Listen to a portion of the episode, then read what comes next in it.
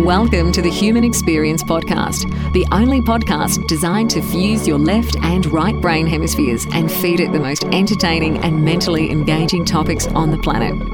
As we approach our ascent, please make sure your frontal, temporal and occipital lobes are in their full upright position.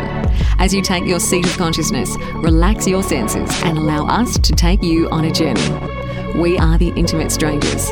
Thank you for listening.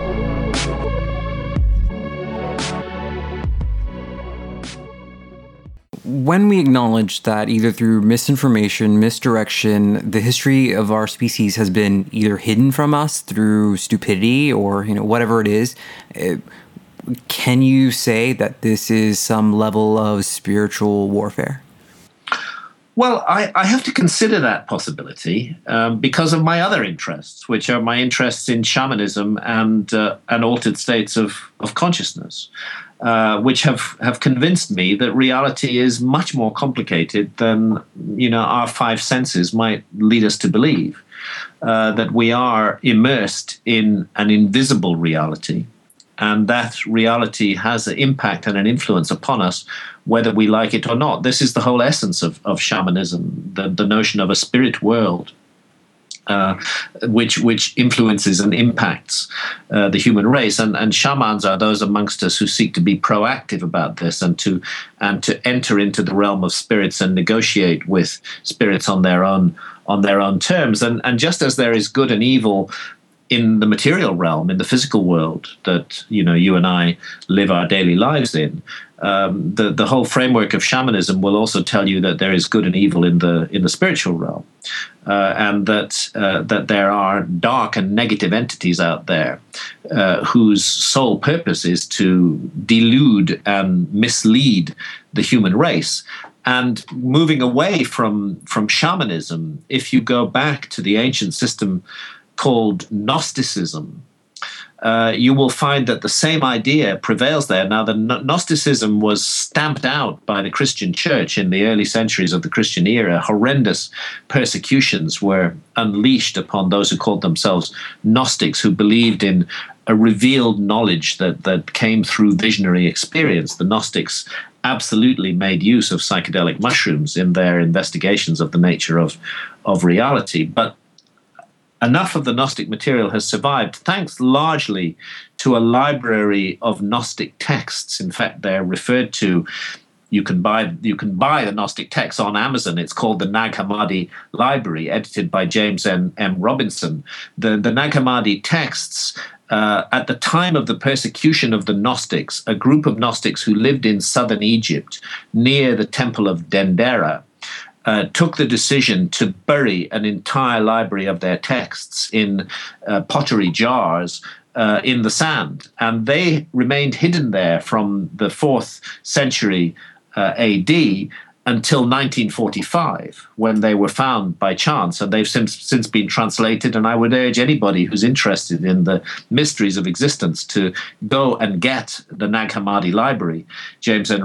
Robinson edition, the full translation of the Gnostic text. And it's an utter revelation. They turn everything upside down. I mean, from the Gnostic point of view, we have been deluded for the last 2,000 years. The entity that we have been taught to worship as God, Christians, Muslims, Jews, the God of Abraham, we all supposedly are taught to worship the same entity. We may call him different names. From the Gnostic point of view, this entity, this creature, is not a god at all. He's a demon. He's he's a pretender. He's an imposter. He's persuaded us to believe that he is God and to worship him. He's got a huge overblown ego. He's extremely jealous. He persuades human beings constantly to harm and hurt one another. His whole purpose is to keep us in darkness and prevent us from realizing the divine spark within us. So, this is a profoundly revolutionary system of ideas, and you can understand why the Christians, particularly in the form of the Roman Catholic Church, were so vigorous in their persecution of the Gnostics and sought to stamp them out. Because once you really start to think about Gnostic ideas, because what the Gnostics are saying, don't look at what these guys say. Christianity, Judaism, Islam, they all talk the talk of peace and love, but look at what they do. Look at what they actually do. Look at the burnings at the stake. Look at the stoning to death of women. Look at the behavior that is encouraged. Look at the division, the hatred, the fear, the suspicion that multiplies around the world connected to these three religions. And you might begin to wonder whether the Gnostics aren't in fact right, and whether we've been misled by some demonic force for the last 2,000 years that has cleverly, more than 2,000 years, this is the God of Abraham we're talking about here, that has cleverly convinced us that it is God when in fact it's a demon. And how more effectively could a demon operate than that? And this is not me saying this. This is the whole essence of Gnosticism and of the revelation of Gnosticism. And it's really worth looking into. Now, I'm not saying whether they're right or wrong. I leave that up to others to decide, each of us in our own way, looking at the story of the world. But the notion that there might be dark spiritual forces at work, the Gnostics envisage evil angels that they call archons, which mingle amongst men and mislead us into all manner of crimes and actions that are hostile to the nature of the soul. They even look like human beings. They might be some of our politicians, actually. And you know, it's a framework of analysis of the human condition that certainly is worth considering and taking seriously, given the state of the world that we find ourselves in today. Yeah. Wow. Mr. Hancock, truly an honor to speak with you. But I mean, what do you feel a shift in consciousness or this paradigm within a culture that's obsessed with materialism, television, drunkenness? What would a shift in consciousness look like? How can we recognize that this is occurring? Often when you're in the middle of something, it's difficult to see it. But I would say we're in the middle of a shift in consciousness right now. I think it's happening all around the world. The old paradigm, of which the historical paradigm is a part, is still very powerful. But it doesn't any longer have a monopoly. There is such a spread of information now. The internet has had unforeseen consequences. People are able to communicate with one another directly without going through the medium of the big media. You know, we can be in direct contact with one another. We can form communities of ideas. Increasingly, notions that we are taught to honor and revere, such as patriotism, seem to become absurd. That patriotism is indeed the last refuge of the scoundrel. After all, why should we feel especially loyal to a fellow human being just because they happen to be born under the same bloody government or on the same piece of land as us? What's so special about that? An accident of birth. Why should we pin our loyalty on that? Why are we not willing to recognize that we are all members of the human family, that we owe that patriotic loyalty to the whole human race, not to just a tiny segmented, sectored part of it? This idea is coming with the internet because communities of ideas are forming around the world, regardless of the color of your skin or the religion into which you were born or the political system into which by accident you were born or the land on which by accident you were born.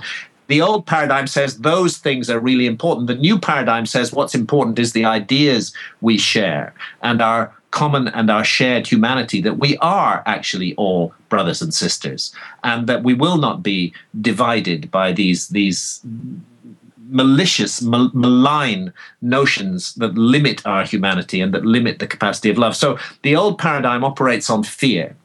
It seeks to make people fearful and suspicious of one another. And it uses knee-jerk mechanisms like patriotism or this is your religion. Why should anybody actually accept a religion just because they happen to be born into it? If there is a God, he gave us a brain. Why don't we use it? Why do we just say our parents told us that something is so? And we just accept that as though it's so. We don't ask any questions about it. I think the new paradigm is asking a lot of questions, and people are all around the world developing a new kind of spirituality, which is much more individualistic, but at the same time respects and honors the spirituality of others. So I think we are in the middle of a dramatic shift in consciousness. And I think 200-300 years from now, when historians look back on this epoch that we are privileged to live through, they will realize that it was a moment of incredible importance in the story of the human race. It's not certain what the outcome is going to be. The old negative forces are still very powerful, but the light is growing amongst humanity, and we are waking up all around the world, and we are refusing to put up with that bullshit any longer that has been stuffed into our ears and down our throats for centuries. The internet's playing a huge role in this, and psychedelics are also playing a huge role in it. And that's why psychedelics are illegal. I mean, psychedelics are really not dangerous. They can be misused, of course, and I'm not advocating the irresponsible use of psychedelics, but by comparison with pharmaceutical drugs, the number of deaths caused by psychedelics is tiny, minuscule, almost unmeasurable, whereas the antidepressants and indeed acetaminophen, painkiller, kills thousands of people every year. Even in tiny Britain, 3,000 people a year are killed by acetaminophen. That's not illegal, But alcohol, glorified by our society, widely available, advertised, promoted, kills thousands of people every year, not just cirrhosis of the liver, but consider the road accidents. So the arguments that, we are being protected from ourselves by our governments who tell us that we may not take psychedelics and that if they do, they will send us to prison and ruin our lives, is an absurd, hypocritical argument. It's a crazy argument. The real reason that psychedelics are so demonized in Western society is because somebody up there in the power structures know that these ancient natural allies of humanity lead us to ask deep, searching questions about the kind of society we live in, and the controlling powers, the dominator powers that run our societies do not want us asking questions about anything. They don't want us asking questions about the nature of reality. They don't want us asking questions about spirituality. They don't want us asking questions about materialism. They just want us to go on mindlessly like robots, uncomplaining robots, producing and consuming, feeding the machine instead of realizing our humanity. And that's what's changing. That's where the great hope lies in the future. And it's up to us. The choice is ours. We actually don't have to put up with that shit any longer. We can make change, but it takes courage and it takes a sharing of information. Love it, man. Love it. We're running out of time here, Mr. Hancock, but I have one more question for you.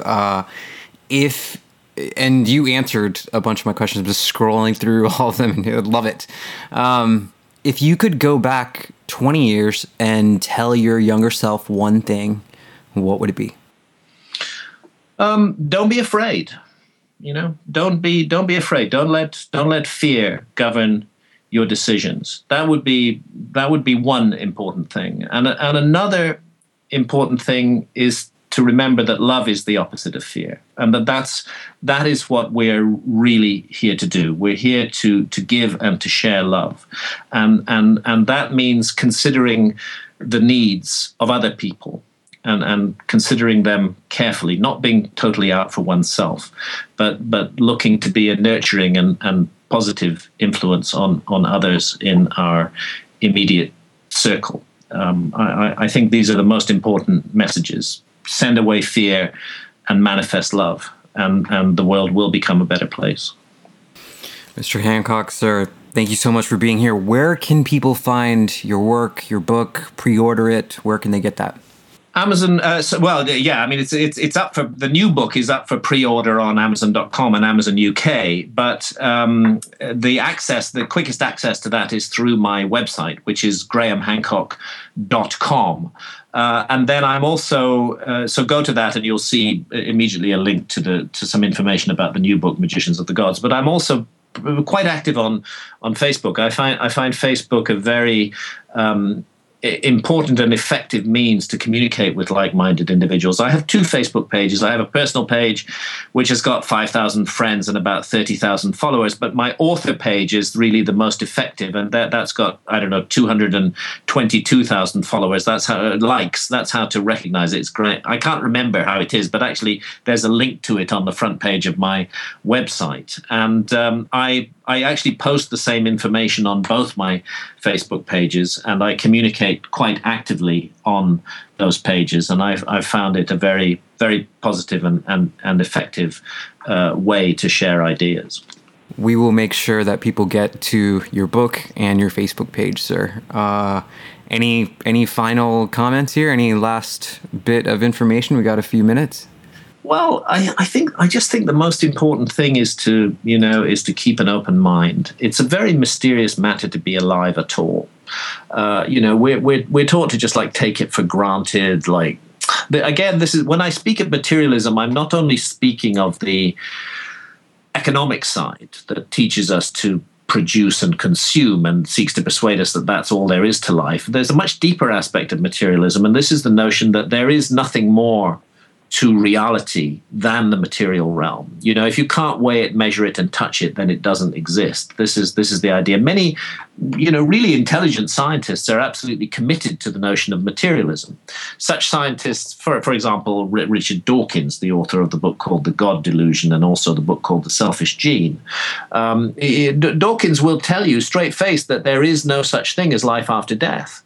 And many people are inclined to believe him. They think, oh, God, well, he's a highly qualified scientist, so he must know about these things. He must be right. But actually, what does he know?